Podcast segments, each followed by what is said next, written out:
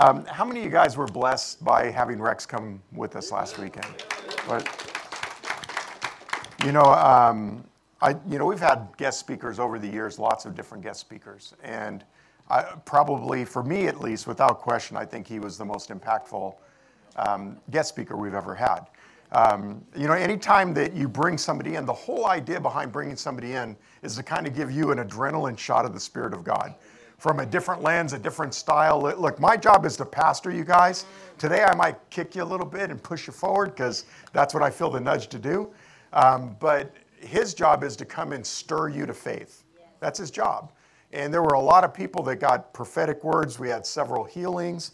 Um, so instead of just running through that and missing the opportunity um, to, to utilize what the scriptures say, that we overcome the devil, this is Revelation 12 11, by the blood of the Lamb and the word of our what?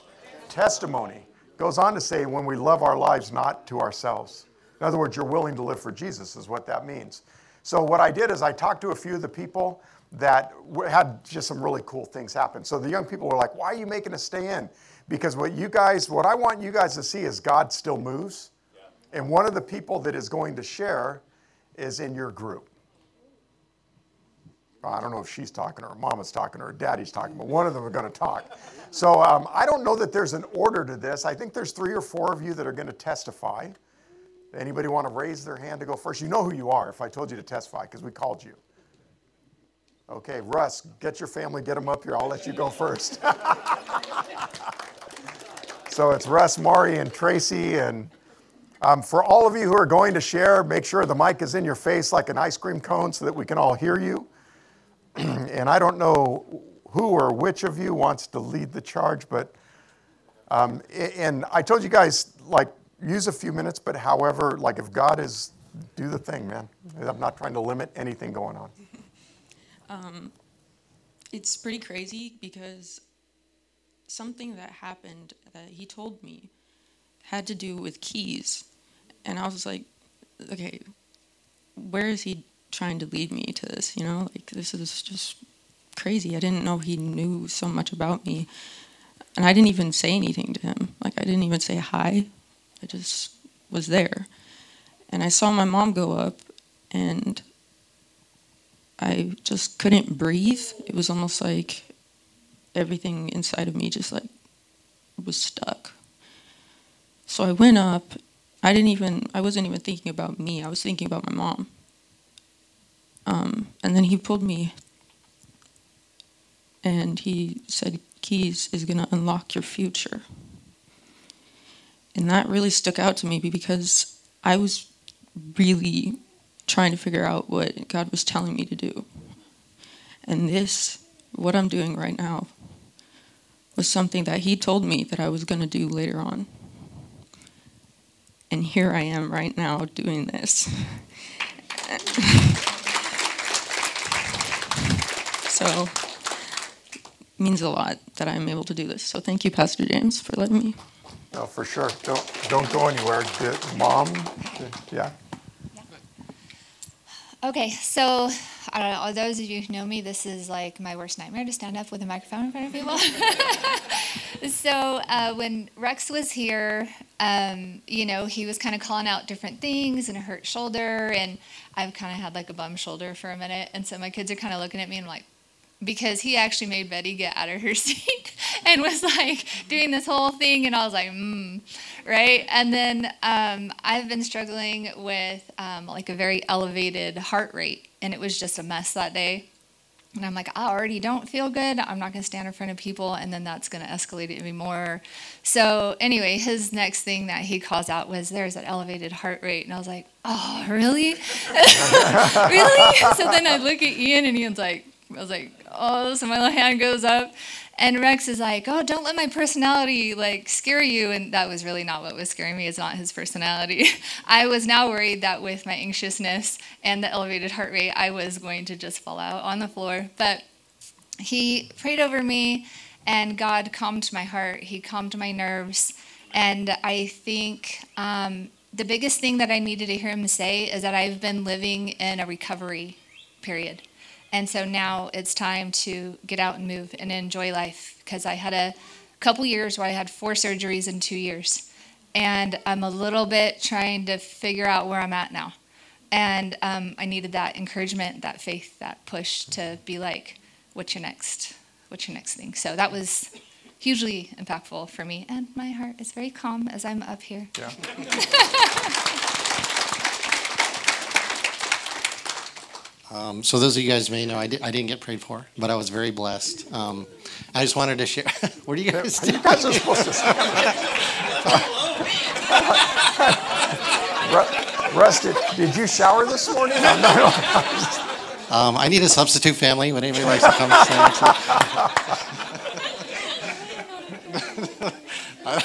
Was it something I said? I don't. Can you guys help me? I don't know. Um, I'm not even trying to be funny here. I'm trying to be serious. Uh, okay, so let me start again. Okay, take two. Um, so, you know, when we were in the environment, and again, you know, uh, for some of the you guys who've been around church a while, and especially if you minister and you lead and stuff, um, it is about the people, right? And so, this was just a moment where I felt like God was just putting His hand on my family, and so I was literally just like this close from ugly crying the whole time. I was just like, so I was just so blessed. I'm like, wow, God, you're really going to meet with them today. You know, just it was such a huge blessing. And um, and I was so I don't know if you if you, anybody was around me. I think you were in the wet zone. Like these tears were just kept coming. You know, it was like the left, the right, they're both. You know, all this kind of stuff. I was probably drooling and slobbering. I don't know, but um, I don't think my nose was running. Did anybody notice that? No. But um, but anyway, I was just I was just so blessed at that um, that you know because obviously we have influence, right? Like I, if I wanted to say, hey Rex, I would really love for you to pray for my family, I could do that, and you probably would honor that. But I, I just don't want to do those things.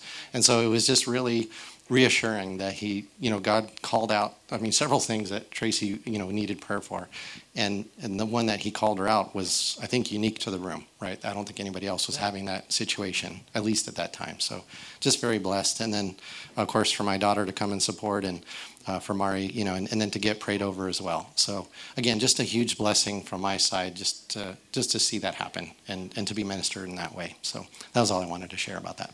Yep, and you guys stay. Um, go no, give it up. Um,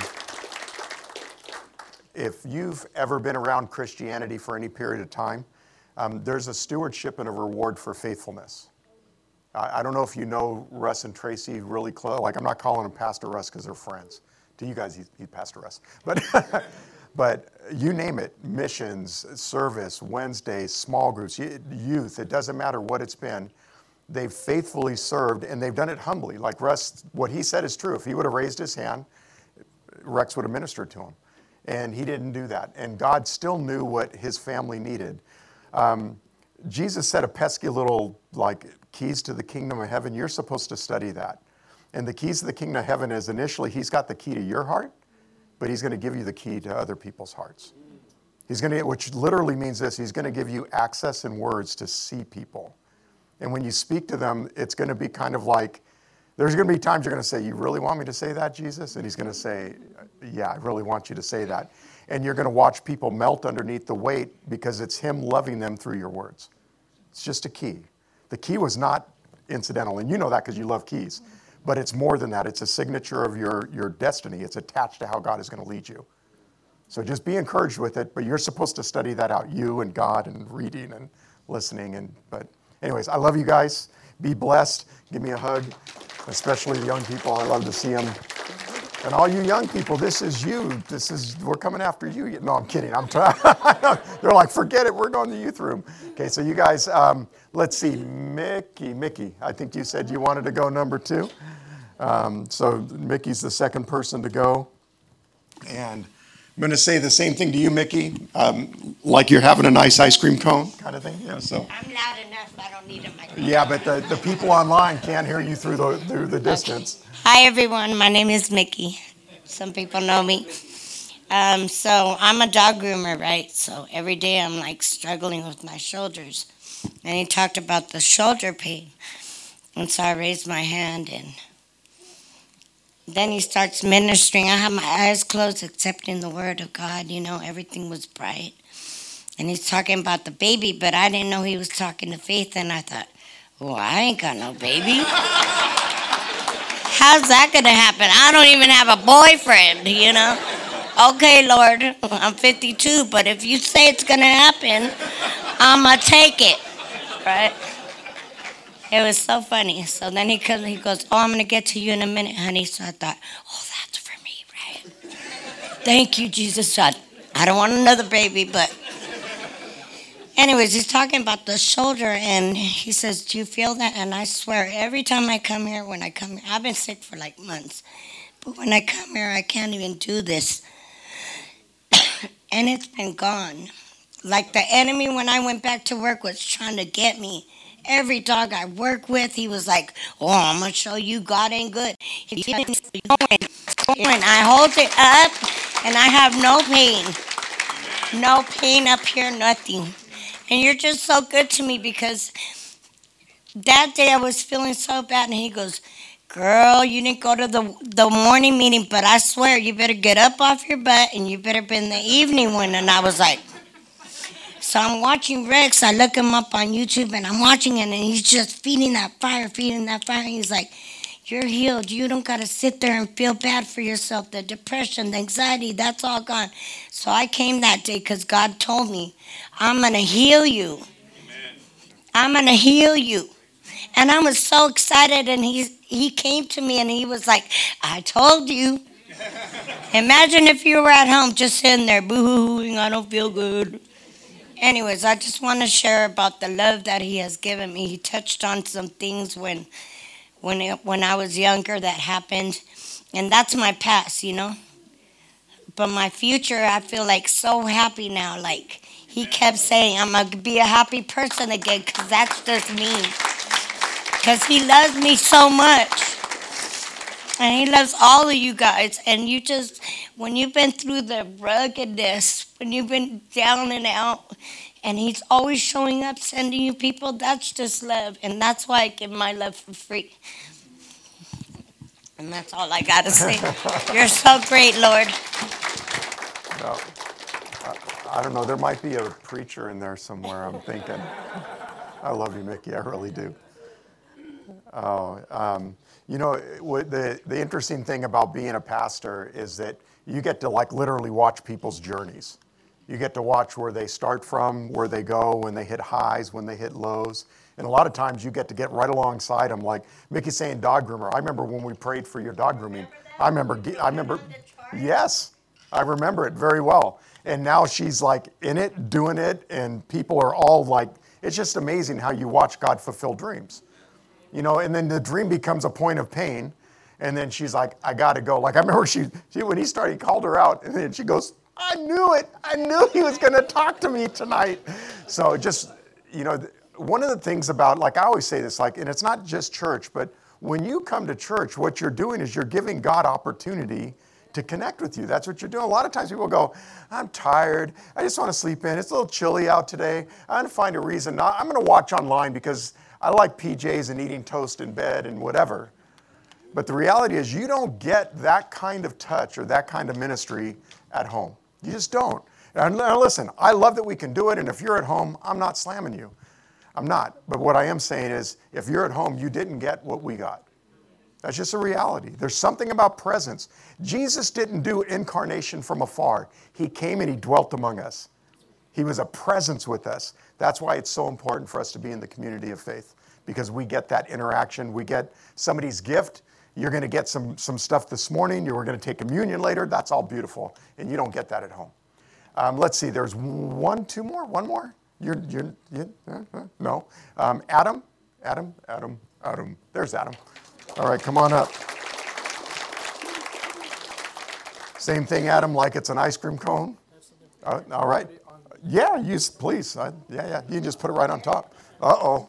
You know what that means, don't you? Thus saith the Lord, ye shall preach. I play, but I don't. okay. So, Psalm 34, verse 8. Oh, taste and see that the Lord is good. Blessed is the man who takes refuge in him.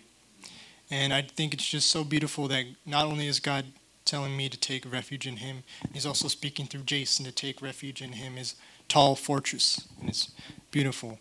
Um, this was the verse that God gave Rex to give me last Sunday night.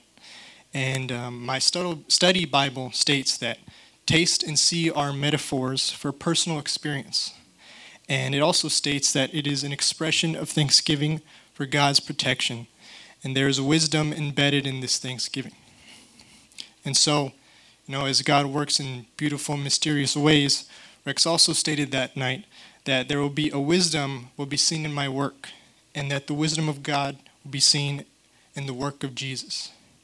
Now, from this, I will taste and see that the Lord is good, which is my experience with my work in the future. So, as some of you may know, I am a mechanical engineer. I'm studying to become a mechanical engineer. So it was beautiful to see that, like, Rex, Rex knew exactly who I was, but in reality, it was God who knew exactly who I was. Yeah. So um, he said that he saw me putting things together, uh, dealing with computers and technology and numbers and ratios, and most of those things I was no stranger to um, in my projects in school. I definitely put things together, um, and I've dealt with loads of numbers and ratios, too many, so much, so much, so much homework. Yeah. And then computers and technology, more projects, and I recently fixed my parents' TV, and you know, so my dad could watch Top Gun again. So, yeah. He wants to be Tom Cruise, doesn't yeah, he? Yeah, yeah. And so, and so that was it was beautiful to see that you know God knew exactly who I was. Um, the thing that intrigued me was there was also the talk of markets and economics. And so, as a mechanical engineer, I don't really, was trying to figure out how that could relate at all. And um, maybe in um, a job, they might take me on as, you know, someone in that field. But right now, it's God's God's plan, and you know, um, Rex said that there would be monetization, optimization, and also numbers and ratios deals with economics and uh, markets as well. So um, I'm just going to have to follow God's plan. And through these, hopefully, the markets and economics, um, he said, I will fund big projects. And in the future, I hope that I will, you know, taste and see those big projects. You know, that will be my personal experiences. Um, he also said, do not be allergic to uh, abundance. And so once I get to that point in time in, in this season, that will be my reminder. Um, do not be allergic to abundance. Um, there's also a prepping period from now between now to October, and you know I'll have to listen for God's um, path. I have to pay attention, and above all, I have to obey. You know, for it to come to pass. Um, and Rex said at the end, God's presence will protect my gift and all of this. And this goes directly back to the verse he stated that was going to be mine. Um, Psalm 34 is an expression of thanksgiving for God's protection. And God's presence will protect my gift, so I must you know, abide in the Lord, you know, rest of my days, yes. Um, and I didn't say it that night, but he he said it to multiple people, like, do you feel that? Do you feel that? Feel a warmth? And um, he didn't say necessarily a warmth to me, but he did say, do you feel that? And I said yes, and that was because I did feel a warmth in my back um, near the end when he was saying that. So, yeah, you know, it's, it's, it's very real. You know, the power is real. So that's what I want to say. All right.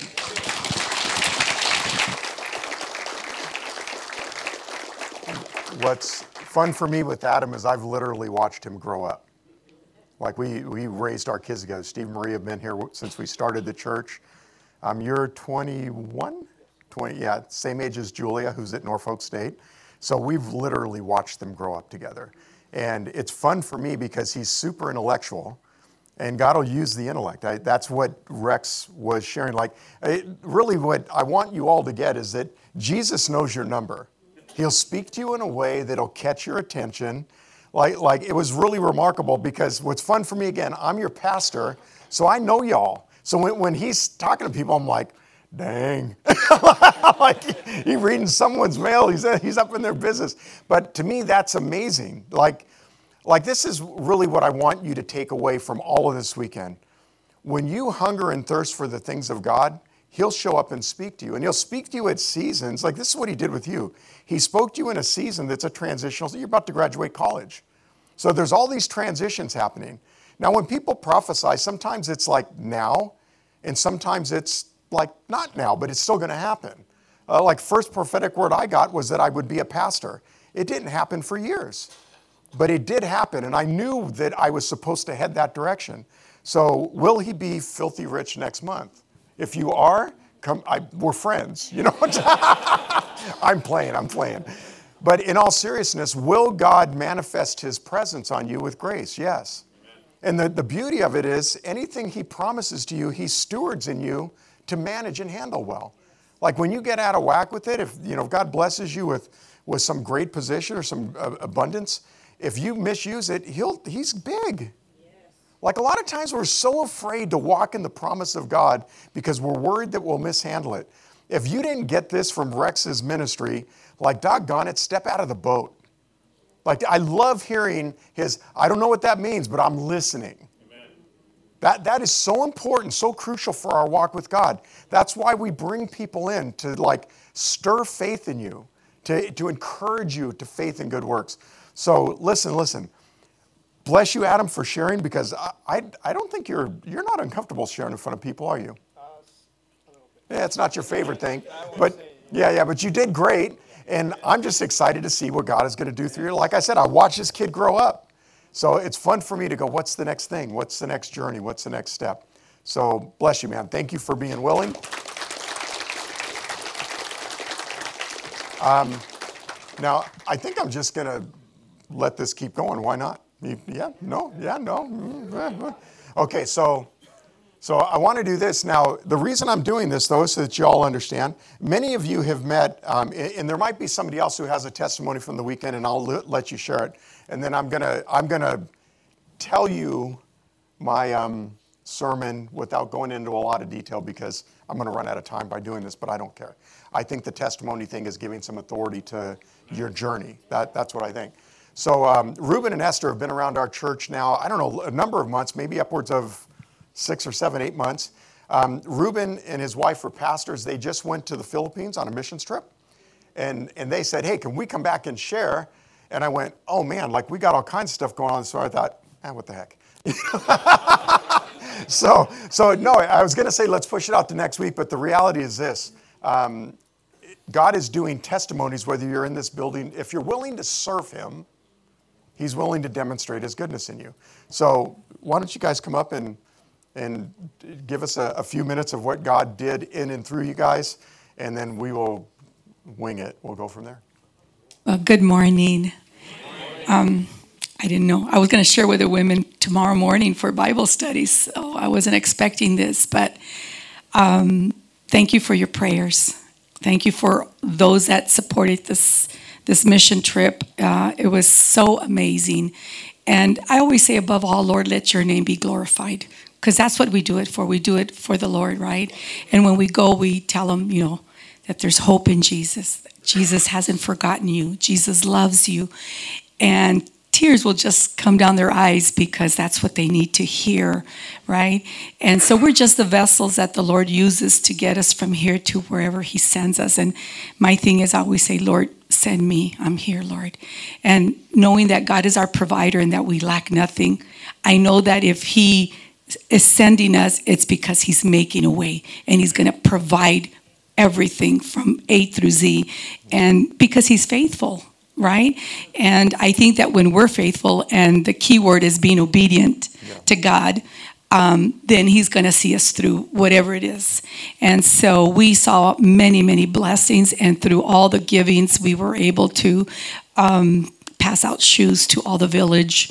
Uh, we were able to make um, care packages with food and distribute it. We were able to buy sacks and sacks of rice and distribute it amongst the village and got to minister the word of God. I got to uh, bring the word of God to the women's, um, they had a women's conference and I was one of the speakers. Uh, we also did a Valentine's dinner for them. We were excited. And so we did everything before we went. We prepped, we talked to people who took care of all that for us, made sure the food that was going to be made, just, all, everything was arranged before we went. So we had a beautiful Valentine's dinner for them. Uh, we got to be the speakers for that evening many, many blessings. We made some amazing, amazing lifetime friends. Uh, they've invited us back.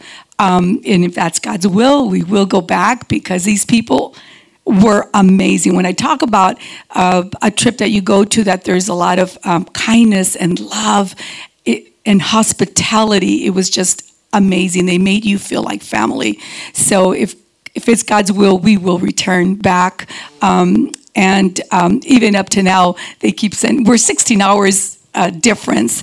And so messages will come in the middle of the night, or, you know, so I'm very, very careful about when I respond because I know the time over there. We hit a lot of turbulence on the way back, but it doesn't bother me because it rocks me to sleep. So I'm good. Um, and I know that's God. And, um, they're just amazing people. Thank you again for for your support, for your prayers. That's so important because we know that um, God is with us. You know, our our church name is Church of the Hand of God. I know that the hand of God is always upon us. And this morning, when you brought the word and you talked about Psalm 91, that they they sent me a message and wanted to know what my life verse was, um, and I told them Psalm 91 right? And so when you said that this morning, I said, Lord, I felt the Lord was speaking to me because I needed to hear that.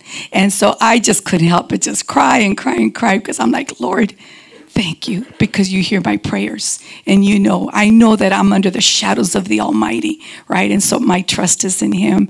And so God bless you this morning. Pastor, God bless you for giving us this time. Um, and um, yeah, here's my hubby.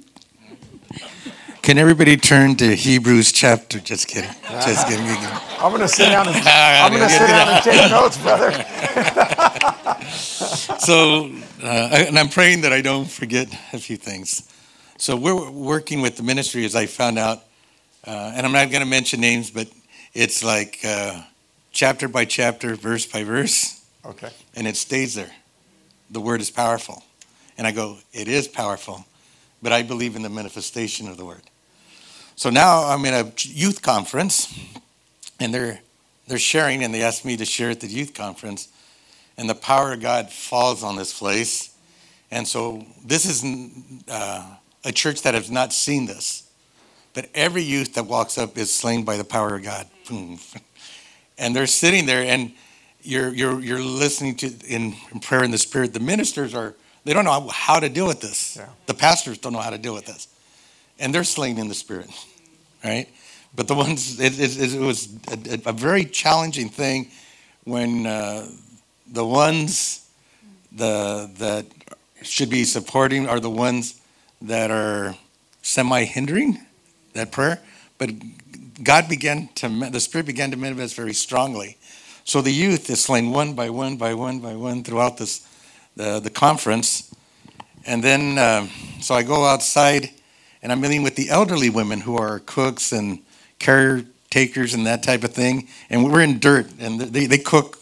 They don't have ovens and stuff like that. They're cooking by fire and wood. And the Spirit comes and it begins to slay the women, the elderly women in their 80s and, and, and older, 90s. And people are, now I remember we were just by ourselves, the women were just talking. And then people started to show up and they're passing. They don't know how to deal with this. It, was new, but the women were on fire. And they go, Pastor, can you pray at the next Bible study? Yeah. I go, okay, I'll, I'll, I'll, I'll do it. And so before that, in that Bible study, we would begin to share, and the manifestation begins again. And, uh, and, and you can't, I never want to control the Spirit. I never want to hinder the Spirit. And so the Spirit moves just like it did on the weekend. It'll, it'll prophesy, it'll give word to people, it'll begin to heal people. And the last thing you want to do is to stop that. But it's difficult because we're challenged uh, by our lack of understanding and by the same word Uh, it's, a, it's a very power, and I shared this with the, the people I was working with. The word is power, and nothing will manifest without that word. So remember, the word is critical, but don't restrain, don't hold back the word. Don't just limit it to just the literal text. It's literally, it'll come alive. So now we're in the village, and uh, this gentleman, Tom, gives me a, a horn, a shofar. shofar yeah. So we're blowing this thing and remember, this is new to them. This is new to me, new to them. And they accepted this shofar. Yeah. And they're all trying to blow the shofar, which is difficult. And, uh, and the next thing you know, we're in this village and we're praying and they're passing out food. And there was this man that had a stroke and he's chopping wood. And uh, we uh, offered prayer and he accepted the, the offer of prayer. And as he started, we started praying for him, he began getting to get stronger. And then out of nowhere, out of amazingly, people just started to come one by one by one, like he had done an altar call from the villages. We don't know who these people are. The people with don't know who they are. They just started coming. And, and God began to do a work in, in every one of them. And it's amazing because you can't do that. It's like we're talking here, and people from the outside would just start showing up. People from the get off the freeway would, would show up here. And so that was happening. So again, it was strange to others, and God begins to minister because these people are solid, solid individuals that have to see this, that the manifestation of God is very real. So now we're praying for someone, and it's very difficult to pray for someone because I'm praying for this. You will be healed, you will not die, you will be lifted. He's in his bed, he had a stroke, an elderly man. Uh, he, in fact, he's the father of one of the pastors, senior pastors, to be ordained the very next day. So I'm praying healing. I'm praying, God, you got to give us a sign. And at the same time, you're having other, others pray that will say, and, and I'm sharing this as a testimony to you because you're going to encounter this. I'm, I'm, I'm praying, Lord God, there's no doubt in my mind you're going to get this guy up. And he's going to go, and I'm telling the, the son, the pastor to be now, senior pastor to be, that he's going to go he's going to go into your church and he's going to honor you and you're going to witness this while you're at the pulpit that your father's are present because the father goes to a different church. Village issues and everybody's related somehow. But he's on this bed and i go can you sit him up? So we sit up and we prayed for his back and and at the same time you have others praying god if it's your will i know i know that this infirmity is on him because it's going to stay on him until you say no and and I go, I know I'm praying for healing, but it's sort of like this punishment is from God so he would learn a lesson. And I go, and I understand that. There's some biblical stuff behind that, but I go, uh, I'm trying to get this guy out of bed. And they're holding that. I'm, I'm saying, but we're not talking, we're just in, in prayer. Well, the next day, this father shows up in a wheelchair, remember, from bed? So this is a huge step and he's at the ordination now in the back, far back, in a wheelchair, sitting up, and he got to see his son's ordination. And receive, awesome. to God be the glory, right? He gets the two certificates of two of his sons that were honored that day, and we placed it on, on him while he was seated. And I go, Because of you, and I tell the sons, never forget, because of you, because of the, God honored this father through you, using you. Mm-hmm. And so to see the Father sitting up and see the Father uh, receiving, I mean, it, it is amazing, amazing. We stay at awe at what God can do. So we saw the manifestation of God. We saw the blowing of the shofar and the power that it had in the, in the region, in the air. And the youth, they just receive it. That's awesome. The youth are on fire the youth, as the pastor, you are, I see you healthy. I see you strong. Amen. In Jesus' name. Amen. I see this church very strong. Worship here is powerful. Yeah. And we got to hear some, and what shocked us in the Philippines, pretty much everyone speaks English today. Mm-hmm. Uh, all the youth, all the kids speak English because of schools and stuff. And some of the elderlies are trying. The elders are trying more than we, people who here would try to speak their language but they really, really try, and their hospitality and love is so sincere that you fall in love. You're, you adopt them and they adopt you almost immediately. And again, I thank you for this time, but I didn't want to forget those little things that God began to do in a region when it's not, it's something new. And so I had to share this with some because now you're the oddball. Things are happening and they don't know how to explain that. And I go, you know, it's funny. Uh, the word, you believe in the word, yes. And go, I can only imagine, and I'll close with this, that when Jesus walked up to this guy, he picked up some dirt, spit on him, put mud in a guy's eye. I bet they thought he was pretty strange too. Yeah. To God be the glory. In Amen. Jesus' name. Amen. Thank you so much. Oh, yeah. The, the world we live in, it's the church of hugging. Um, and I'll finish with this, and the youth can go do their thing. But um, God is at work all over the place to the extent that you'll engage what He's doing. Like, I, I, don't think he's, like, even, you can ask Eric. I talked with Eric and me, and I said, listen, I really distinctly want our missions program to move into this idea that when you go, you're not only giving shoes, you're bringing the presence of God with you. I want opportunities for testimonies and prayer for healing and, and deliverance or whatever God leads you to. I don't want you to make anything up, but I want to see the power of God go out from our teams when they go. You know, like you're saying the shofar, the, Thailand team, you guys are going to see this. You're going to end up in a village up in the highlands. This is like one of my favorite things. Everybody awake, pay attention to me, because you guys are all like, people are talking to me and I want coffee. No, the great stories. Listen, you'll go into a highland village and not a shofar, you hear a gong. There's one in my office. Gong. And it'll be at like 5:45 in the morning. So 6 a.m. on a Sunday, and the whole village shows up. That's the call to worship. Everybody goes home, eats breakfast, then you hear it again. Goong. It's like the 10 minute warning. And everybody shows up again for the next service. And it's totally open. Like if you minister, God will show up. If you go there just expecting, you know, hey, we're going to do a nice thing, it's not like that's not a blessing. Amen? That's good. But you go with the presence of God. Jesus lives in you.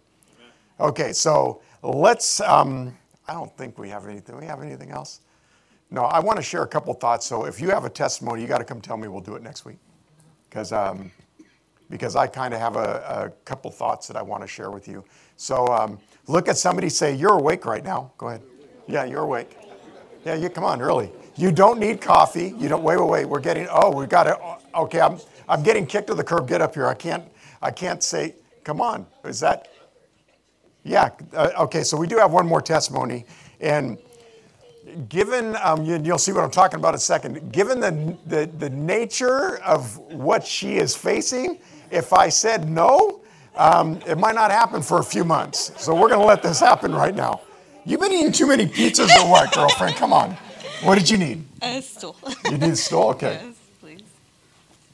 So for those of you who don't know, this is Faith Cifuentes, who's also been here not Cifuentes anymore. What's that? Oh, that's no. I'm sorry. She came with her parents first time I met her. It's that's not her last name anymore. Um, but she's obviously um, either with child or eating a lot of pizza. I'm, I'm, I'm kidding. So share with us what God showed right. you. I'll try to be quick because this baby's pushing on your girl's bladder.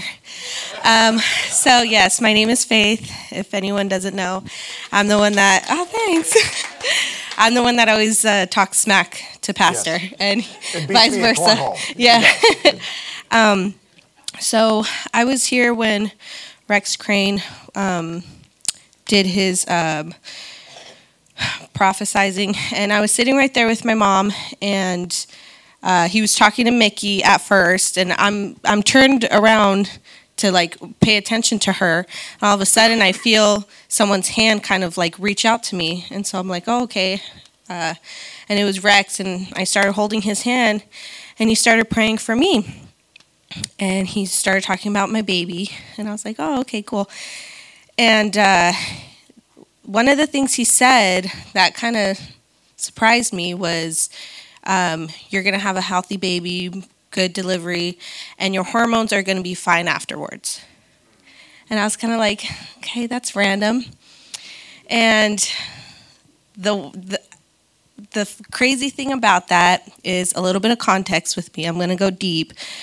Um, I have history with depression, clinically depressed. I used to battle with um, self harm, verge of anorexia. It was it was bad, and pastors know me for 15 years, so he knows a lot about me, and that's something I've always struggled with. And anyone who who's had depression knows it it doesn't always just go away. It's always lingering and waiting for the next moment.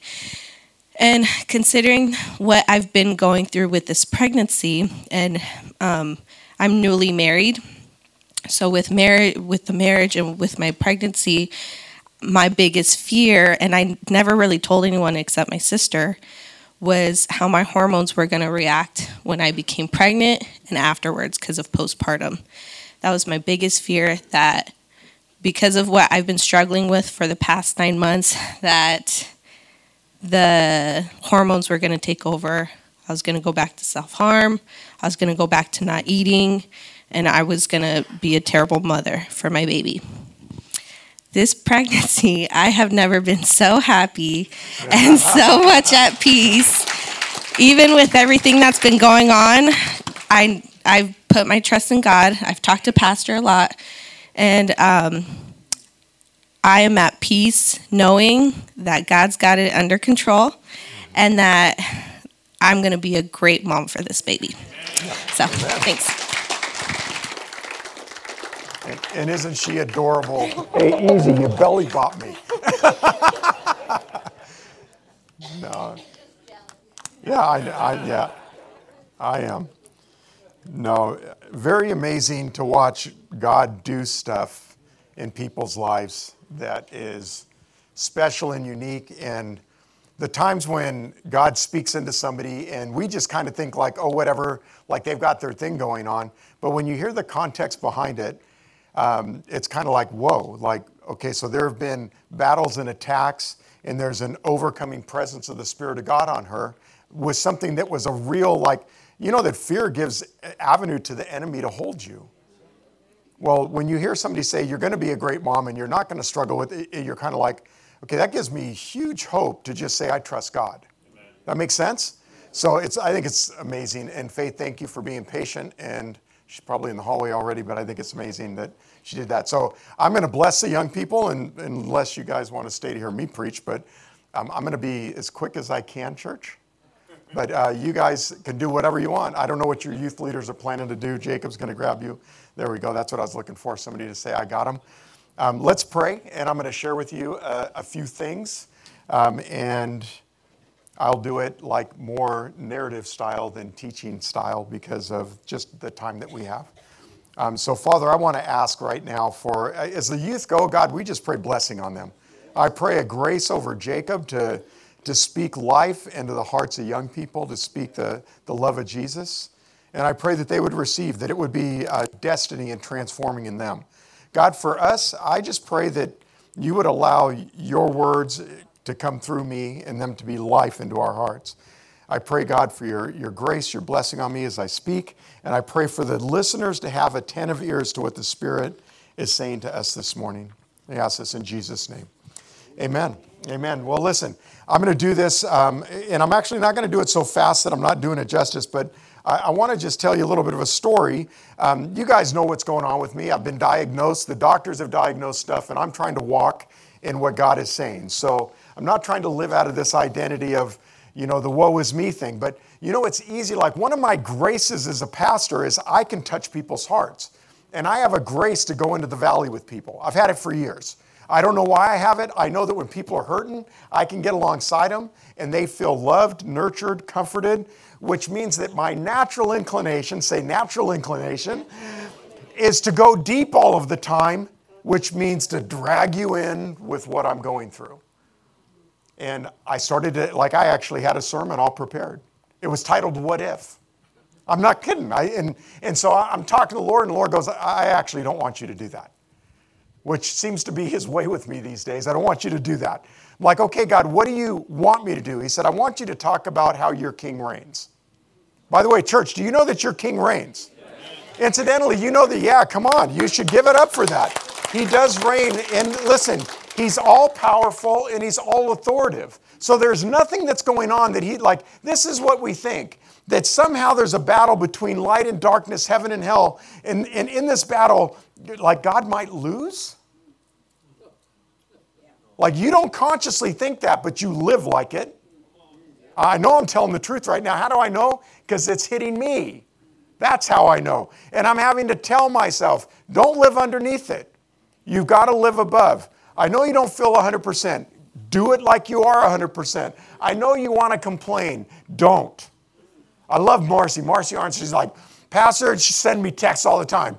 You got to speak it. You're healed. You're blessed. You're good. You're powerful. You're strong. You're, oh, and I'm like, I'm like, oh, that mind over matter stuff. And it's like, yeah, well, the Bible actually does say, take as you speak, you become. And so you can't make those things small. Like we don't realize how much we're a product of our own narrative. We don't realize that. And sometimes we get stuck in that narrative and it becomes doomsday. But listen, we live in a kingdom. There's two kingdoms light and darkness. I know there's kingdoms of the world. I get that. Those come and go. There's two kingdoms that last. And listen, that God is not on the edge of losing. That's why Jesus went to the cross. He took authority over that kingdom. Here's what the battle's for you. That's what the battle is for. Can I get you off track? Can I get, listen, I was complaining. I was up on the side of the mountain in the desert. I'm like, okay, God, there's so many good things happening right now. Why would you let this happen? Anybody ever said that? Come on. Anybody ever said that?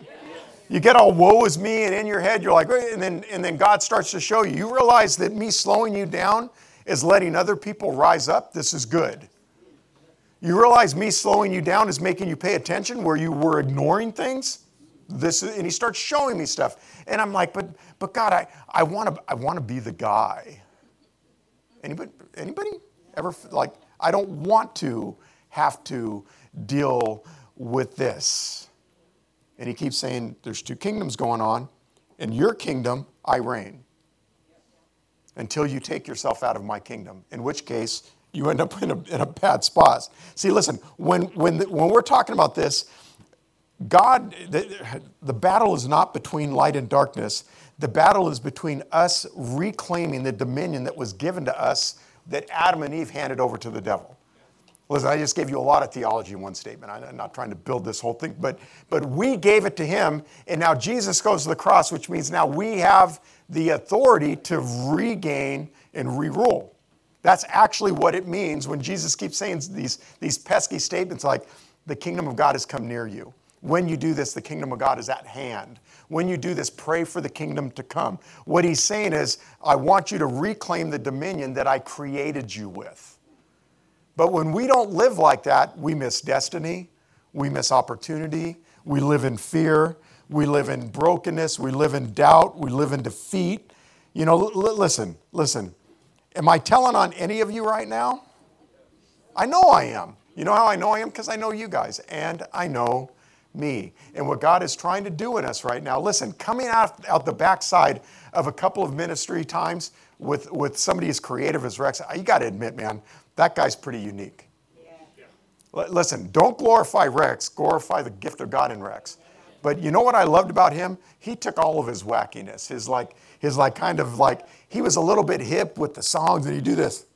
I'm like, maybe I should start doing that. People listen to me. I don't know. You know, I thought it was really, and then, he, and then uh, like somebody said to me, like, you got to get somebody on the camera because by the time it's done, he's like way over here, like I'm out of the camera right now. And then you see him kind of book through again, and then he'd be way over here out of the can. I'm like, man, homeboy, where does he get that kind of energy? And this is what I thought. He brought what God deposited in him, and he blessed you with it.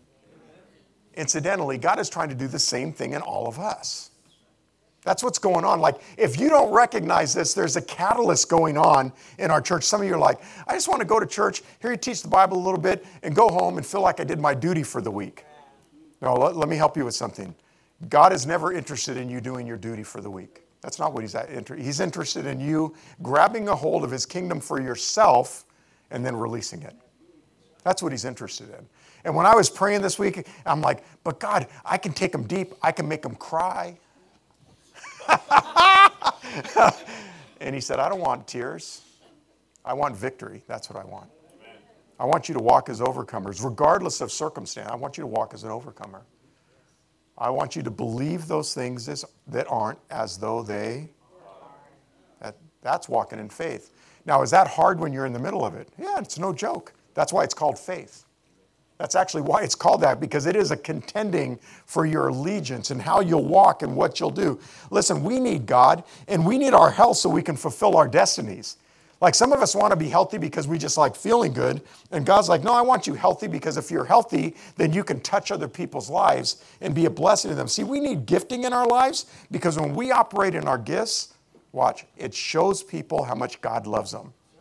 Okay, you want to know my favorite moment for the whole weekend? And I had a lot of favorite moments. I watched my wife and my daughter get ministered to. I watched people get healed. I watched people get touched. I watched, uh, I'm going to pick on Steve Busby right now in a good way. Steve, Steve uh, comes up to me, he goes, you know, when he asked about people needing healing in their knees or in their legs, he said, I was thinking about it, and if you know Steve, Steve's always thinking. He's brilliant. You know, he's, he's a very intelligent man. I'm not just saying that, but he's a thinker. And he goes, So I didn't get my hand up fast enough. So somebody else got prayed for, and, and I could tell he, he, like, when he was saying it, I'm like, Oh man, he missed it. Like, he missed the, uh, and, and he goes, You know what was great though? I still got healed. I could feel the presence of God. And, and I said to him, I go, this is what I said to him, I go, Steve, Steve, I go, do you feel loved by God right now? And he goes, yeah, yeah. Honest to goodness, that was my favorite moment of the whole weekend. Just because it was God touching somebody, wasn't Rex touch, like it wasn't any of that. God met with them and he knew it. See, God is trying to do that in our lives. Like he's trying to demonstrate to us that he's present and at hand. And listen, uh, okay, so maybe a little bit of deep, just a little bit of deep, a little bit of deep, a little bit of deep. I know what it's like to wake up at three in the morning with worry. I know what it's like to wake up at three in the morning with what ifs. I, have done it, listen, every day but two days for the last five months. Okay? That's 150 days of not sleeping through the night. I want you to like do put your brain around that for a second. If every single night your sleep is interrupted and then you're expected to go, and, and I'm, I'm like, okay, God, you got to help me out. And, and I think it was my mother in law said, post angels around your room, pray that your sleep is not, she's just like laid it down. If you know my mother in law, she got the juice.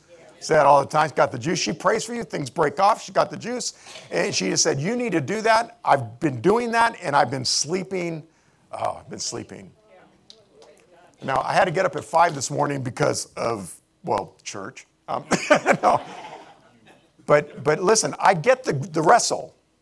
I get the wrestle. I, I understand when you don't feel 100% still saying yes. I understand that. I don't like it. I'm not going to lie to you. I like it when I get up and everything feels normal and there's no difficulty. I like that. But for this season, I'm still believing for healing and you should still be praying for that for me. And at the same time, I'm like, I, okay, so I, I had a really wise person I know who operates in healing. He said, use wisdom, get prayer. Use wisdom, get prayer. Sometimes God uses doctors. I, I already told God I don't want doctors, I want supernatural healing. But use wisdom, get prayer.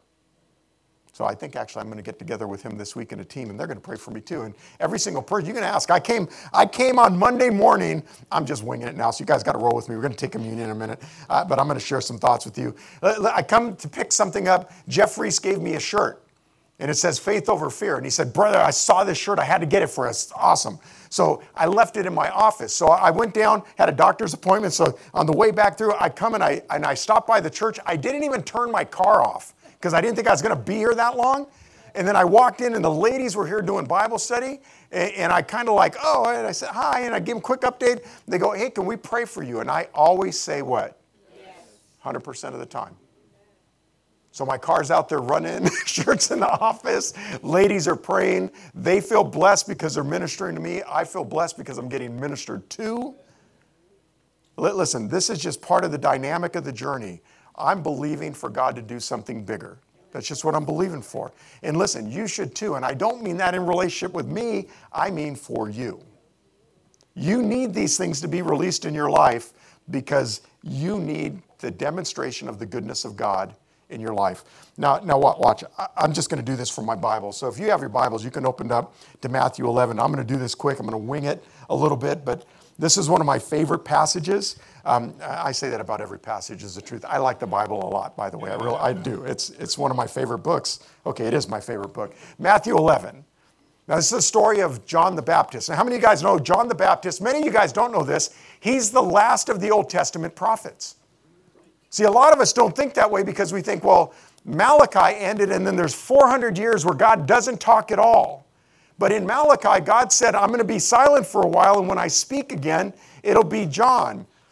Behold, the Lamb of God who takes away the sins of the world. That, that's John, the last of the Old Testament prophets. And Jesus mentions that not only in this passage, he mentions it in Luke as well, but John is the last of the Old Testament prophets, and he, he like baptizes Jesus, spirit falls like a, like, listen, John's a bad dude. How many of you guys walk around wearing sackcloth and ashes? Anybody want to sign up for eating locusts? I've done, they're gross. They chocolate dipped, uh, it's a bug. It just doesn't taste good. This is John the Baptist. He's a radical dude. He's known to be one of the Essenes, which were like the, the totally de- devout, like follow the law. They were serious about their faith. And John professes that Jesus is going to come. There, there he is. The Lamb of God is here. By the way, the Lamb of God is here. I think I should know that. And, the, and this, is what, this is what happens. Verse 1 of chapter 11. When Jesus, Jesus finished giving instructions to the 12 disciples, he departed from there to teach and preach in the cities. Now, when John, while imprisoned, heard of the works of Jesus, he sent word by the disciples and said to him, Are you the expected one, or shall we look for someone else? Okay, so imagine for a second you had the revelation of the Old Testament prophet saying the Messiah, that's the Messiah, and now you're in jail. Now, if you think Messiah, you got to think like a Jewish person. Messiah means this that there's going to be a king in the line of David who's going to set up an earthly throne. He's going to whoop up on the Romans, and we're going to be in power again. That's what everybody thinks. And John is now in that context saying, Hey, I'm in prison. Are you the expected one? Or do we look for another? What, watch, watch. I'm going to talk to some of you right now. Listen. God, I didn't think you would do it this way. If you really loved me, you wouldn't let my mom get sick. If you really loved me, you wouldn't let me lose my job. If you really loved me, I'm, do you love me? Why is it so hard? Why inside am I turning and turning and turning? If you really cared, Jesus, Anybody ever said this to God? Come on, let's be honest, church. All of us have said this to God. Every single one of us. Different points in time, you hit a hard spot, and, and what comes out of you? Why? God, why are you allowing this? Why? Like my brother said, we were talking, he goes, he goes, man, you're the guy, like you left the job and you did ministry. And he, I was telling God, it's not fair. Of all the people, it should have been someone else. I go, okay. I like that you're on my side. but this is John the Baptist. Like, are you really the guy or do we look for somebody else? Now, you got to get something about Jesus. Jesus is somebody who will speak the truth no matter what. It, it's actually, at times, it actually feels a little bit savage. Like, you got to get that sometimes Jesus will say things that, like, like Jesus, I don't understand. He'll go, right? You don't.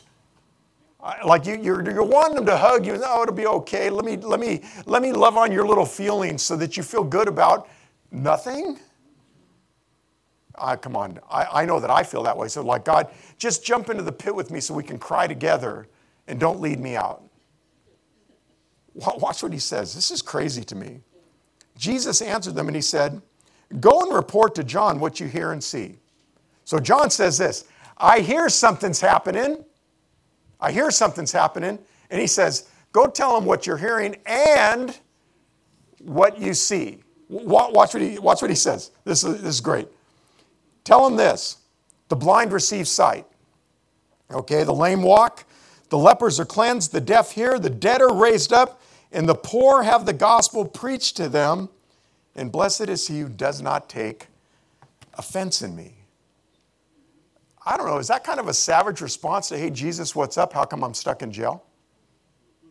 Oh, come on, church. Are you guys all asleep right now? Come on, isn't that like an in your business kind of a response? It is, unless you understand why Jesus came. When Jesus came, he said, I came to preach what?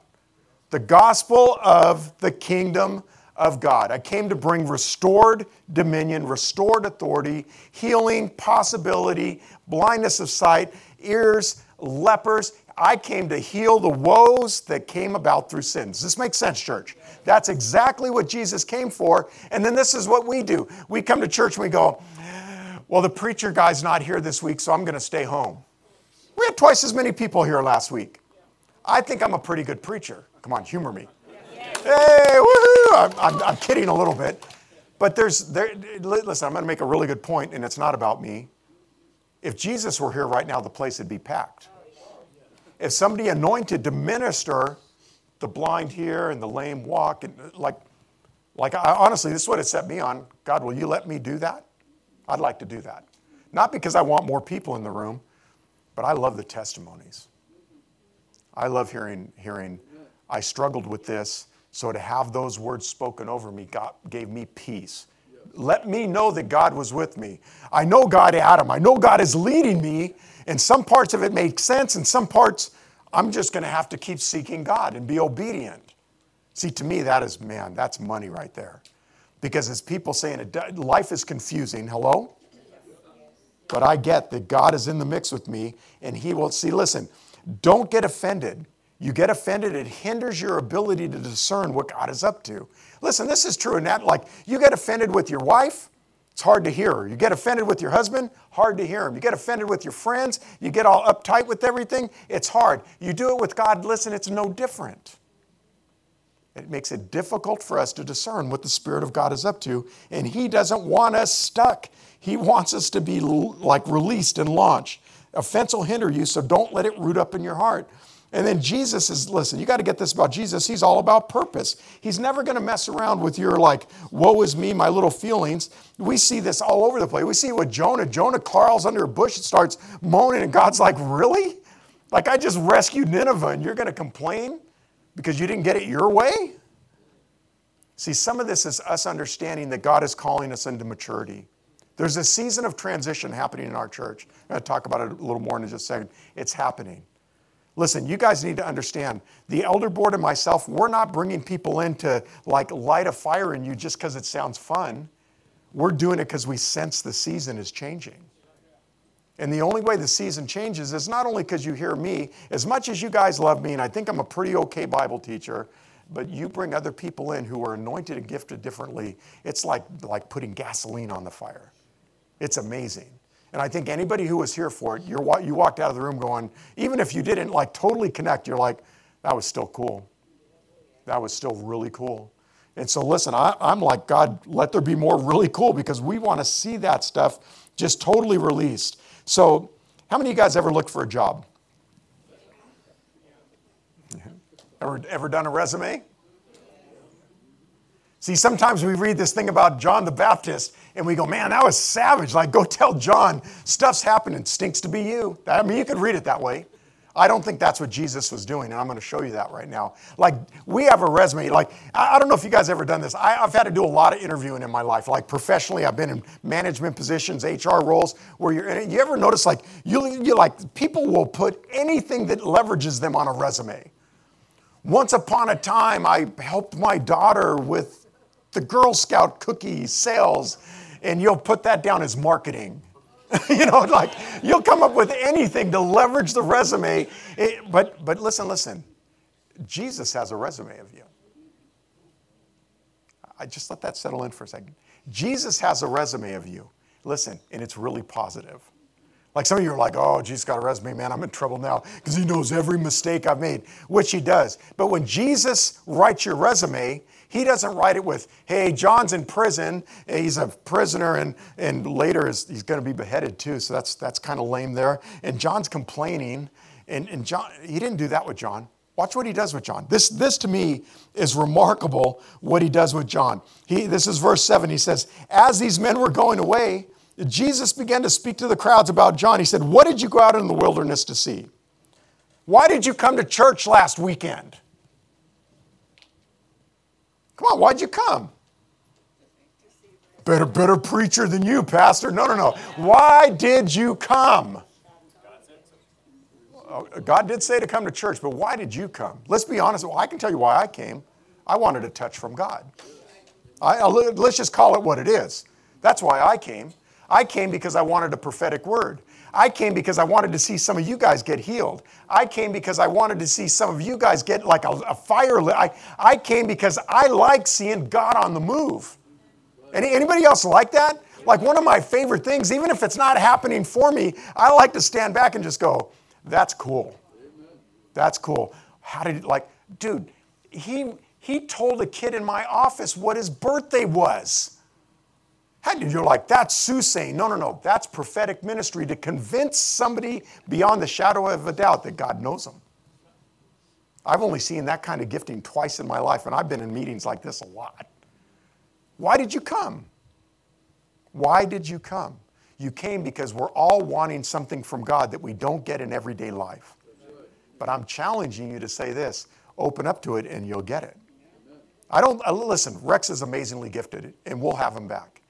So is Dennis, by the way. Dennis amazingly, Linda Triska in the past, other people that we've brought in, all gifted by God.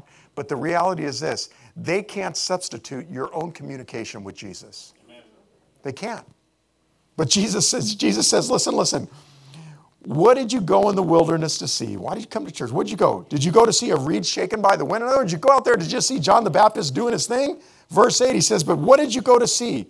A man dressed in soft clothing, so that you guys know he's straight up roasting the Caesars. The Caesar of that day used to wear flowing clothing, and it was assumed possibly that he might be homosexual. You're like, what? So, what did you go to be like him and watch his flowing gowns? He said, no. He goes on to say, no, people like that live in king's palaces. He, he's roasting the political forum and he's doing it without saying any names. Now, we're not that nice. We call out Biden, we call out Trump, we call out whomever. Uh, but, but listen, listen. He's making a point that God, like what God is doing in John, you didn't go out to see something like a reed. You didn't go out to see soft clothing. Those who wear soft clothing are in king's palaces, verse 9. But what did you go out to see? Look, look, keep it on the board. What did you come here for last weekend? Come on, say it out loud, church. What's the next word? A prophet. Why did you come? Listen, let me say it more normal because you wanted to hear from God. I was talking with Ishmael yesterday. We were all bowling terribly, by the way, but we bowled. You know, and, and we're sitting eating Mongolian, and, and Ishmael goes, I had jobs to do Sunday night. He runs his own business, does screens. By the way, if you need screens, shout out. Talk to the man. He does a good job. Um, but that was free. It's going on the internet too, so hopefully you get a lot of traction out of that. But, but, but, but listen, listen. He said, We canceled our jobs because I knew I needed to be here. Amen. How many of you guys saw the lady with carpal tunnel in the morning service? Got, got ministered to right over here? Yeah. yeah. That's Ishmael's wife, Roxanne. It's her mama.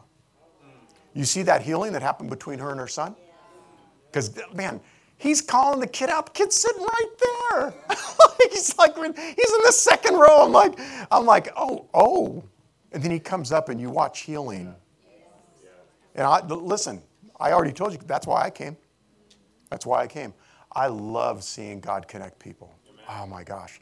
I love seeing God melt people's hearts, the, the history, the attacks of the enemy, the places where the enemy gets footholds and strongholds. And listen, he limits our freedom and our fruitfulness because we're stuck in a past, a pain, a history. Man, we live so much out of our pain and history, it's just sad. And I'm not saying that as I do it too. But I think this is a season where God is trying to launch us out of history to build us into what he's trying to do. And that's all of you. That's all. Like, listen, we never get the fullness of what God's doing if we don't start receiving and then giving it. Now, you hear me say it all. There are no reservoirs in God. No place where you're going to get filled up and sit there. By the way, if you ever go swimming in a reservoir, you'll know this the water stinks. It's usually really green, it's got a lot of algae in it. You go in a river, water don't stink. You can actually drink it. It's different. There's rivers in you, not reservoirs. We like reservoirs because, listen, they're comfortable. You just float on the floaty, no big deal. You get on a floaty on a river, it's the, oh, it's on. you're going down. You don't know what you're in for. But God is trying to get us out of that sense of comfort. He said, What did you go out to see? A prophet? And he says this Yes, I tell you, more than a prophet. Again, Jesus' resume of John. Did he say, Oh, John's in prison? John's a complainer. John's offended. He didn't do that. By the way, he's not doing that over you either. You might be doing that. The enemy might be doing that. Jesus isn't. Watch, Jesus goes on. Verse 10. He says, This is the one about whom it's written Behold, I send my messenger ahead of you who will prepare the way before you. Truly I say to you, watch this. Among those born of women, there has not been a, there's not arisen anyone, say anyone, greater than John the Baptist. Whoa, whoa, whoa, whoa, whoa. So Jesus' resume of John the Baptist is nobody ever born is greater than John. Man, how would you like that said about you? Oh yeah, like like here I am, Jesus. He goes, oh yeah, James. Yeah, James got a bad thing going on right now. But you know what? In the kingdom realm, there's nobody that's been born that's greater than James. See, I'm of the opinion God says that over us. I'm of that opinion. I'm of the opinion that God is so for us that even our frailties, our struggles, our diseases, our losses, our pains, our pitfalls, our hurts, whatever they might be, God says, yeah, yeah, yeah. I know that's a tough one, but you know what I say about him? He's a faithful man. He loves people. He teaches the Bible. He shows up when other people leave. What's he saying about you? Now, I said those not to toot my horn. I said those because Jesus has spoken those over me. I know that. Like it's not arrogance to say what God says, hello? And I'm using it for the point of illustration. What does God say over you? Because there's a resume. Listen, watch. I, I promise. In your head right now, you're like, I ain't got no resume. I made too many mistakes. Come on, anybody, anybody honest enough to say, I ain't got no resume with Jesus? I'm just glad I'm going to heaven. Reality is, you got a resume with Jesus, and it's not your resume, it's his resume. And he's saying things about you that not only are things that he's done in you, things he's, listen, listen, gonna do in you. He's, he's talking about the finished work, what he's accomplishing in you. Oh man, I'm already way over. Okay, but you guys got to hang in because I'm having fun. He says, Listen, there's no one greater than John, yet the one who is least in the kingdom of heaven is greater than he. So if you see yourself in right standing with God, you're actually greater than John the Baptist. How far do I go? I watch people get up and walk out because they know, like, if he says he's going to finish, that means he will. Um, hmm. This is important, so I want to catch this, and then we're going to take communion together. So, if you're going to do this walk with God thing, and you're all here because you're wanting to walk with God, right? Somebody say amen. You're here because you want to learn how to take a journey, right? You know what life brings you, and you know what God is trying to do, and you're trying to engage that. At least that's why, I, mean, I'm your pastor, but that's why I'm here. I want to see you journey. I want to learn the journey myself. Like, I know that, like, people go, well, you're the pastor. You got it all dialed in. No, I don't. I really don't. Trust me, three o'clock in the morning tells me I don't. I, and I know this I go to God over and over, I worship, I pray, and I let Him minister peace. So I understand how. But listen, you've got to learn this. You've got to discern the season. Look, I want to go back to verse 10. Look, look, it says, This is the one about whom it is written, Behold, I will send a messenger ahead of you. I want you to just catch this for a second. Ahead of you, that means there's a season that's, that's happening and one that's going to change. I don't know if you guys realize this, but the season is changing. You know, I, I, you guys know I fish. I like catching fish. Fish are fun. I always let them go. Like sometimes I'll eat them, but that's usually on the ocean. In my lake, I let them go because I want to catch them again. So Joe Sacco, how many of you guys know Joe Sacco? Joe and Sandra are here for a long time. Joe Sacco's a fisherman too. And Joe and Sandra moved to Fort Mohave out in, in Arizona. And Joe works at a golf course and he fishes the pond in the golf course. And he keeps sending me pictures of these big fat bass he's catching. And I'm like, dude, you're so annoying. Like, you like, but what's happening is in Fort Mohave, it's about 10 degrees warmer than it is here. So watch, watch. His season is already changed. Yesterday, I got my first strike on the lake in a month. That means the season's changing. So some of you go, You didn't catch it? Nope, but I'm gonna. Because it hasn't changed yet. Listen, some of you are in this journey and God is going ahead of you and the season is changing. And you need to recognize that the season is changing. You don't, I, I, I love something Rex kept saying, like, listen, if you stay in the sense of expectation, and you don't add to it appreciation, you get stuck in the history. If you want to break free, you've got to take the expectation, set it aside, and operate in appreciation. You've got to say, Thank you, God. Thank you, God, even though it hasn't happened yet, but it's happening. Listen, some of you need to start thanking Him for what's going on in your life. You're like, but I haven't realized the dream yet. My husband's still sick. My wife's still sick. My, they're still without a job. There's still something going on. God, there's something God hasn't met yet. The season is it's changing. Listen, do you discern it? This is what's happening for John. Hey, I'm in prison. And Jesus is like, no, no, no. It was prophesied that you would go ahead of me. It's prophesied that this would happen to you. Don't miss that your destiny is attached to what I'm saying is happening. Some of you need to get that in your heart. God has a good destiny for you, and He's not messing up, and He's not slow, and He's not missing it. See, we brought Rex and both, uh, Rex and Dennis both, because they're they're initiating, if you will, a change of season. My question for you is this: Do you sense it? How many of you, just be honest with me, like no churchy stuff, honest.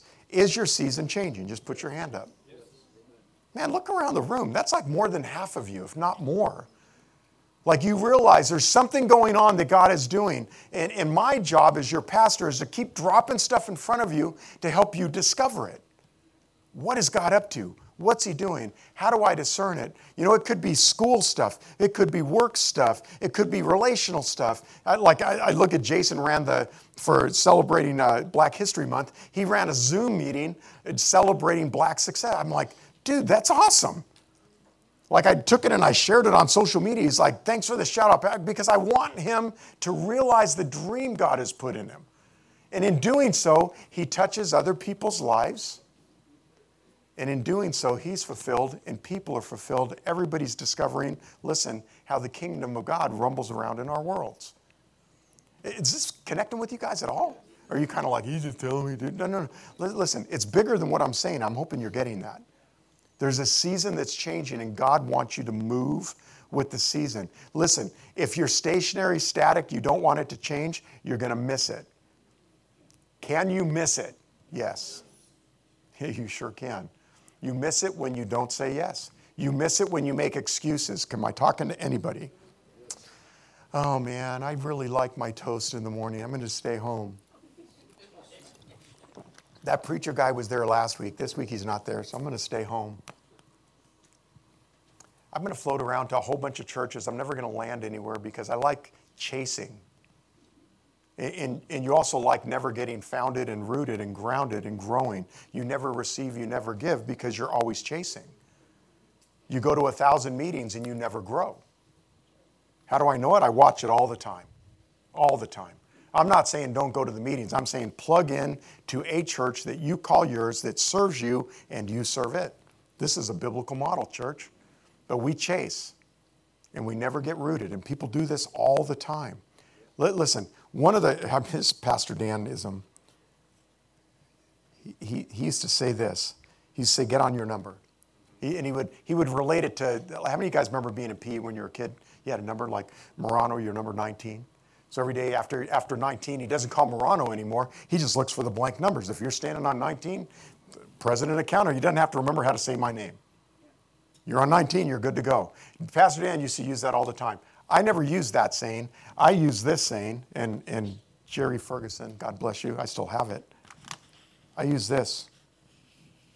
For those of you who can't see that, it says, put your rump in the seat and wait on God. Most people don't know how to sit. They don't know how to sit and wait for God to speak. What I'm saying to you is the season's changing. You need to learn to sit in His presence and wait for His direction. He's trying to do that with us right now. Listen, I, I can tell you what I see. Uh, man, I wish I had 15 more minutes. Hey, I do. You're just stuck. No. I, I dream of a church that's hungry to see God move. That's actually what I dream of. I dream of a church that's not afraid to share their faith with their neighbors, with their family members, with their coworkers. I dream of a church that is actually bold enough in Christ to just not be afraid that you've been rescued out of darkness and into light that, that, you, that you boldly preach the gospel. You're not ashamed of it. Now, listen, I'm not, I get like some of you are in places where you have to be really clever with how you do the gospel. I get that. But my experience has been most Christians I know are just afraid. And I'm not sure what you're afraid of. I want you, I want to compel you to boldness. I want to compel you to be faithful, faith filled. I want to compel, like, I dream of a church that has new people in it. I love y'all, but I'm pretty sure I know everybody in the room. I do love you. I mean, I love you. I love being your pastor. And I, and, and like we did this thing, and Santosh said, "Where's the young contingency of people in this thing we're trying to do?" And I went, "Bro, you're right. There's no young people in this." So I'm like, add it to the list. We need some young people in this discussion. You know why? Because I love y'all. We're all going to die probably before them. I'm not trying to be mean, but if we don't put young voices in the room, they will continue to exit stage left and they'll find a church that gives them a voice. Everybody wants to be part of a world they create. Everybody does. You give me purpose in this place, I'll stay. And so I'm like, okay, I'm listening. How do we give people purpose so that it's not my church, it's their church, it's our church? That's so important for us to hand the baton off to the next generation. But that's what I dream of. I dream of a place where people grow and they merge and they impart and they hand it down and they share things they've learned with people that are coming up. Jesus goes on and he says this in verse 12. He said, From the days of John the Baptist until now, the kingdom of heaven suffers violence, and the violent take it by force. One of the most confusing verses in the entire Bible. I've heard so many different topics and ways this is preached. I mean, hell is attacking heaven, heaven is attacking hell. I've heard all sorts of stuff. This is what I think you should think of when you think kingdom authority comes through battle to obtain what God has called you to do. Kingdom authority comes through, kingdom dominion comes through a battle. Like, like uh, so often we think this if God really wanted us to do it, he'd just make it happen. Have you guys ever been in the make it happen business? Come on, wake up, church. I only got a few minutes and then I'll send you home. Haven't you guys been like, Jesus, if you do it, I'll do it? Listen, you, you got to get something about God. He will not do what is your job, and you cannot do what is His. You can't do it. It doesn't work that way. I think so often Jesus be like, I've just been praying for my friends. He's like, Well, talk to him. I've just been praying, Jesus, would you please meet him? And he's like, Talk to him. You're like, But I'm afraid. And he's like, Talk to them because I'm not going to do what's your job. Listen, I know the rocks can cry out. I know the heavens declare the glory. I, am familiar with the Word of God. I've studied it for 35 years. I know it. But listen, God is never going to do for you what is yours to do. And we can't do what's His to do. And He moves through us. That's how it works. And what a privilege that is. Like, imagine leading your friends to Christ because you're not ashamed of the gospel. Imagine getting them free, set free from drugs and alcohol and sex and stupidity and, and celebrating things that are good. They're not even evil, but they're not God. What if you were able to speak the life of God into them in a way they just go like, wow, this is amazing. I never knew this. Why didn't you tell me sooner? I know this, that sometimes there's timing. I know that God, like, maybe it took 10 years so that it was the right time for you to speak and their heart would be tender. But man, please, please don't miss this if you don't violently uh, grab a hold of the kingdom in the battle against darkness, a lot of people you know and love are not going to make it. That's what I think that passage means. We're so worried about being tolerant that we don't speak the truth. Listen, I did not just say be offensive. Please understand, I did not say be offensive. What I did say was don't be ashamed. God has put you in that place. He's released you into that place. The season's changing. Stop making excuses. Stop making excuses. What is he calling you to do? What's the thing he's placing on your heart? Okay, so now I'm gonna I'm gonna share this with you. Santosh, if you want to come up, and then um, in just a second we're gonna pass out communion and take it together. Um, and whatever part of the team wants to come up with him, Santosh, you in the room? He's not in the room. Oh, he is in the room. He's on the camera. He's doing, he's doing seven things at once. That's why. Come on, you lazy good for nothing, seven job working. I'm totally playing. Santosh, you know I love you and you're amazing. You're very, very gifted all over the place. So Our church is in a new season. I've got a question for you. Do you sense it? Yes. Do you sense it? You, you should sense it. If you don't sense it, I want to encourage you to go back to God. I want to encourage you go back to prayer. You like listen, you're in a new season. Do you sense that you personally are in a new season? It's different. I, I, I, sometimes I wish that God would give me the what makes it. Di- I think it's different for every person. That's why He doesn't give me that. But I do know this: as I sense the move of the Spirit, as I sense the hunger in people, as I sense the like the distaste for the stagnant, like ah, I get the sense like, man, God is He's up to something. Now, now I, this is what I think when we take communion in a second. I believe God is going to release some of the somethings to you. It's going to give you some clarity. See, communion is an intimate time between you and Jesus to say, I'm listening. I'm celebrating what you did, but, but, but I'm listening. I want what you have for me. So I was praying this week, and I want to share with you, and I'm just going to read this. So I'm not going to move, I'm just going to read this to you. So I was praying this week, and I, I went out to a place called Horse Thief Canyon. It's a park not too far from my house. Pretty cool place, rocks. And, and so you guys know I haven't felt well enough to do that kind of stuff. And I just decided I'm going to go do that. I don't care if I don't feel great. I'm just going to go do it. Because I don't want to let something that's outside of me dictate how I behave. So I'm just going to go do it. So I went to Horse Thief Canyon and I started hiking up the rocks and and I started talking to God. And and the first question I asked, and these are just honest questions.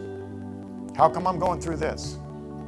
I listen, I know some of you in the room, you're dealing with stuff and you're thinking, why am I going through this? Why won't you do something, God? That's kind of the feeling we get. And it's not even like you're accusing God, it's just the honesty of your heart saying, This kind of stinks.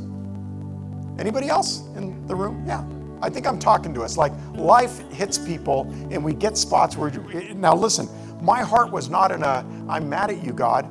I'm just trying to discern how do I move in this season and not get stuck in a woe is me and hear your heart I'm wrestling with all of those things. Why are you allowing the pain, God? You know, and, and I think to myself, like, yes, all you guys are like, well, he's a pastor, he's like the mighty man of faith. Yeah, yeah, whatever. I'm human just like you, man. When it's hard, I go on the side of the mountain and say, God, what's up? I get alone with him because I want to discern how do I walk this. Now, now this is what I love about God. And again, uh, just listen with me. He said, I'm opening doors to release the dream that's in you. And then he said this, but it's not just for you, it's for them too. I'm opening doors to release the dreams. Oh, I need to pause. I need to pause. Holy Spirit, I, I ask right now that you would come because I know that this is a holy moment. I know that, like, sometimes this can sound like an excited preacher, or it can be a moment where it's prophetic and it's declarative and it breaks off yesterday and leads us into tomorrow. And, and I know that about the way your spirit moves.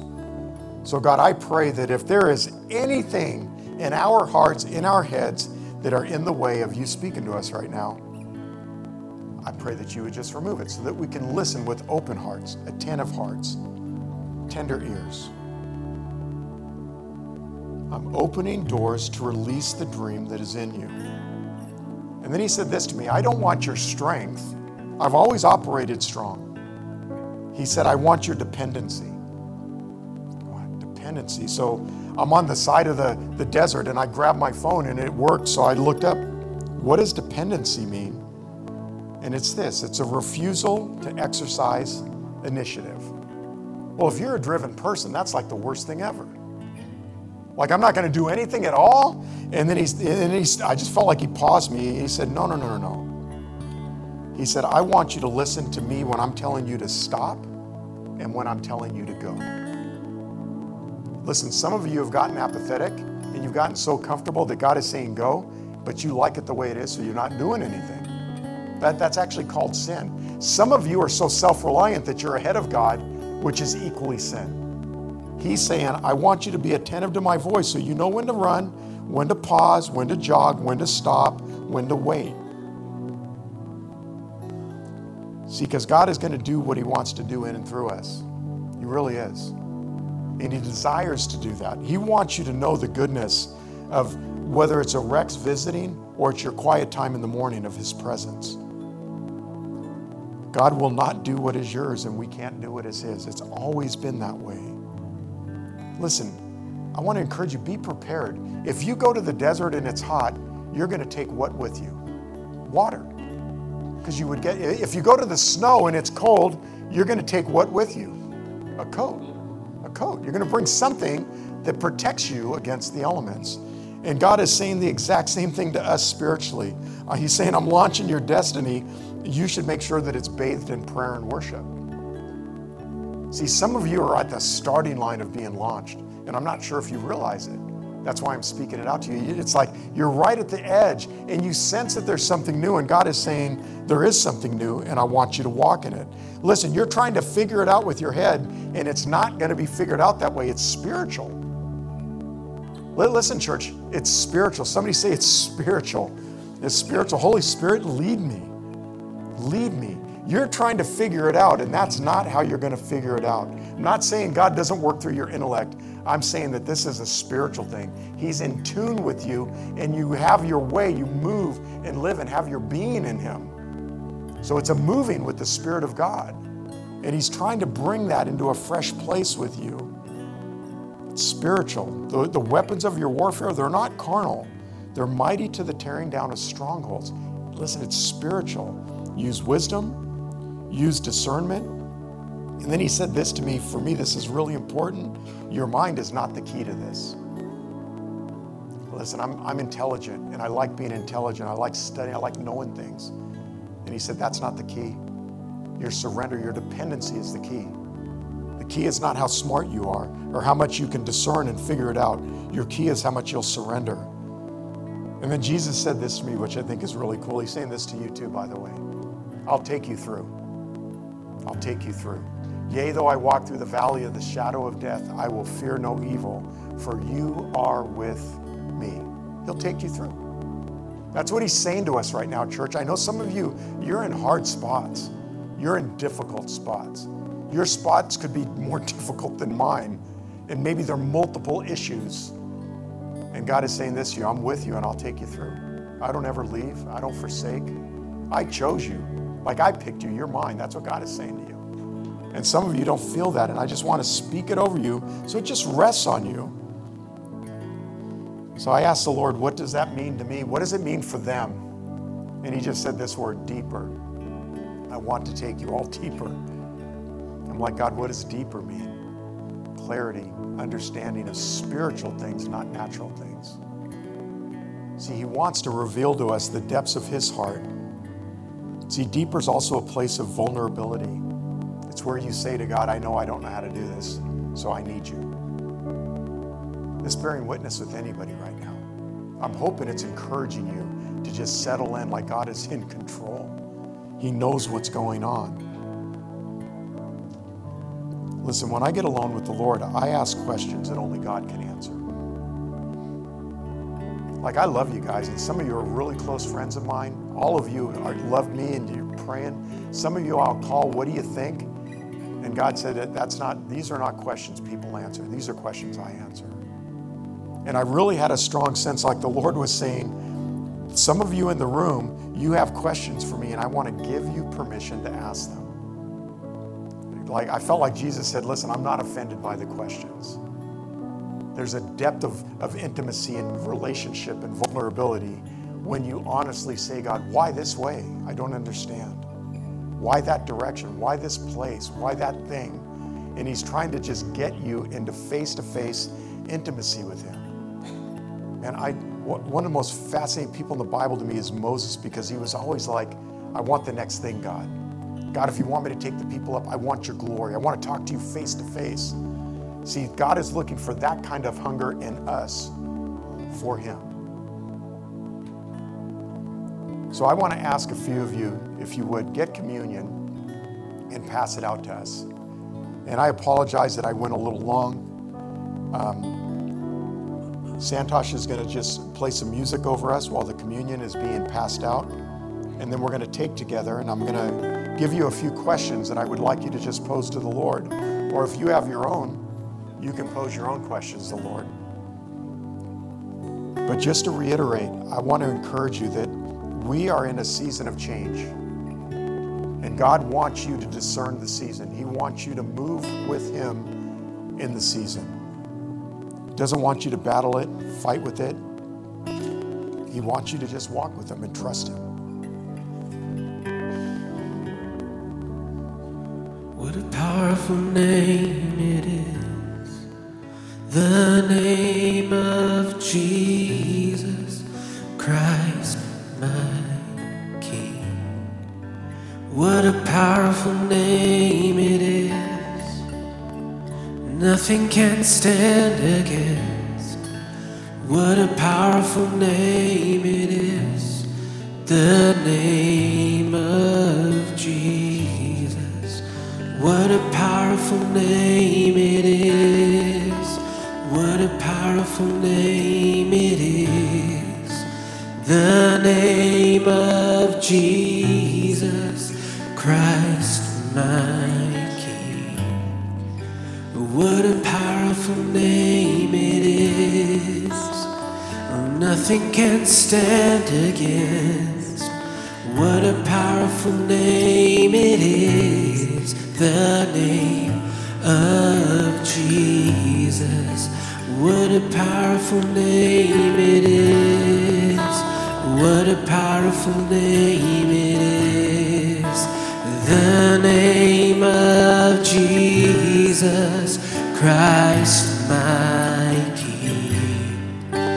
What a powerful name it is. Nothing can stand against. What a powerful name it is.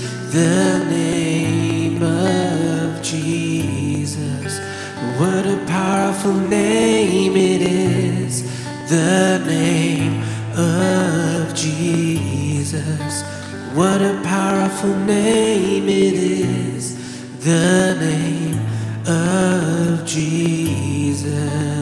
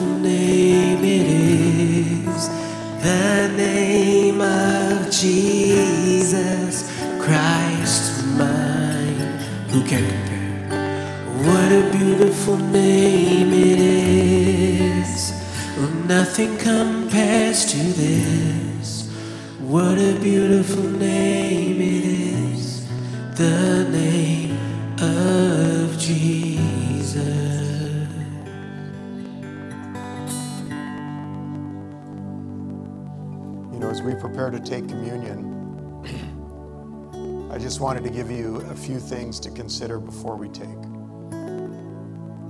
And this is just from what I shared. Are, are you offended with God in some way? And as we take communion, I just really want to encourage you to lay down the offense. And, and encourage you also that if you're struggling in your heart, God knows it anyway, so there's no reason to fake it. Like if you feel like things didn't go quite the way that maybe you thought they should have, or why didn't God come through, or whatever it might be for you. I just want to encourage you to, to lay that down and say, God, I'm sorry that I'm offended with you. Because that's a matter of trust, that you trust that He's good and He's for you and He's not against you.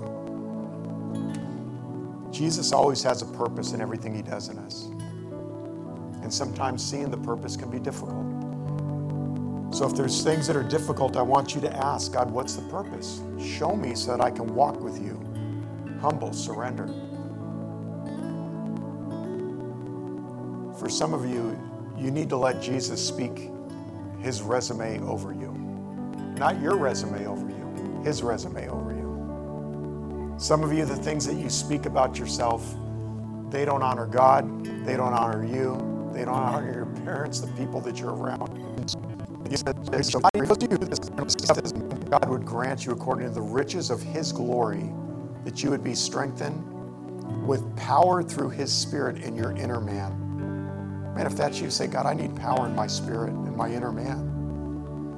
Listen, so that, that Christ may dwell in your hearts through faith and that you, being rooted and grounded in love, may be able to comprehend what the saints, the breadth, the length, the height, and the depth, and to know the love of Christ which surpasses knowledge, that you'll be filled to all the fullness of God. And for those of you in the room who are saying it's impossible, too much stupid, too many things, too much water under the bridge. That's for somebody else, it's not for me. Whatever deception you've bought into, this is what God says to the, the deception. Now, to Him, God, who is able to do far more abundantly beyond all that we can ask or think, according to the power that is at work within us, to Him be the glory in the church and in Christ Jesus to all generations. How's he speaking to you? What's the, what's the season? What are you discerning? What do you need to take by force? What do you need to let go of? Trusting Him to speak to you clearly in your vulnerability to lead you in the way that you should go. He promises He'll order our steps if we'll trust Him. So, Jesus, we want to say thank you that you're in the mix. Thank you that it's a season of change. Thank you that you're breaking off old forms that we have and you're releasing new ones. Thank you, God, that you went to the cross for our sin. Thank you that you shed your blood to forgive us of our sins. Thank you that there's nothing that we can do to earn this grace of God. Nothing. So, God, we want to bow to that and just say, We love you. You know, when Jesus was with his friends, he took communion with them. It says he took the bread, he broke it, he gave thanks. And he said to them, This is my body which is broken for you. Take and eat it. Go ahead and eat.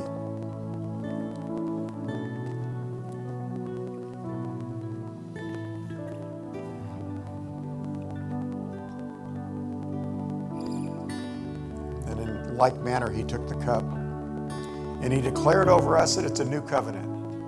What does that mean? The way that it used to be is not the way that it is anymore. That's a word for many of you in the room. The way that it used to be is not the way that it is anymore. Some of you are living out of an old covenant and God is releasing a new one. Amen? He's wanting you to walk in it. He's wanting you to walk in the fullness of it. All that He did on the cross is for you and me. The power of it, the freedom in it, the forgiveness within it. So, Jesus, we thank you for your cup representing your shed blood. Go ahead and drink.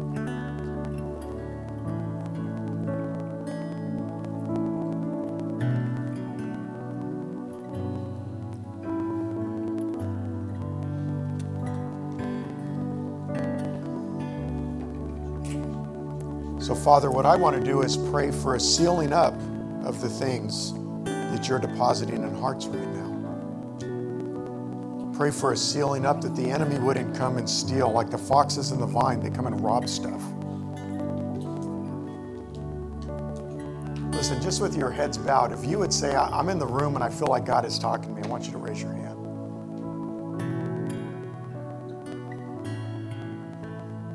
I think some of you are hesitant, but I think He's talking to more of you.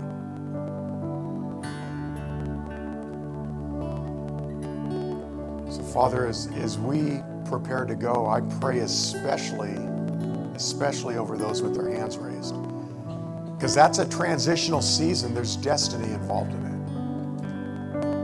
There's an exchange, and, and just want to speak out what I see. And, it, and it's kind of like you're going to buy something, and Jesus is the cashier.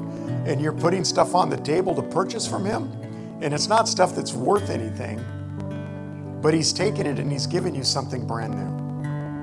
And there's an exchange happening, and you're supposed to take the exchange and live with the fruit and the blessing of that exchange.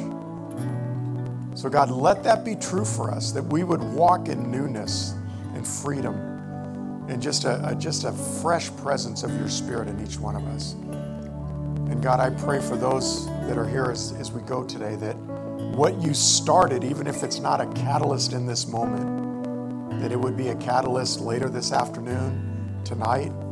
Holy Spirit, we give you permission to, to nag us with the next season because we want what you have for us.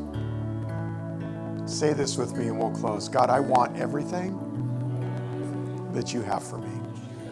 Bless me with it. Bless others with what you give me. And I thank you for it. In Jesus' name. Amen. All right. Hey, I love you guys. Have a great rest of your Sunday. If you are in the room and you need prayer, there'll be somebody here and available to pray with you. Um, otherwise, enjoy your day. God bless you.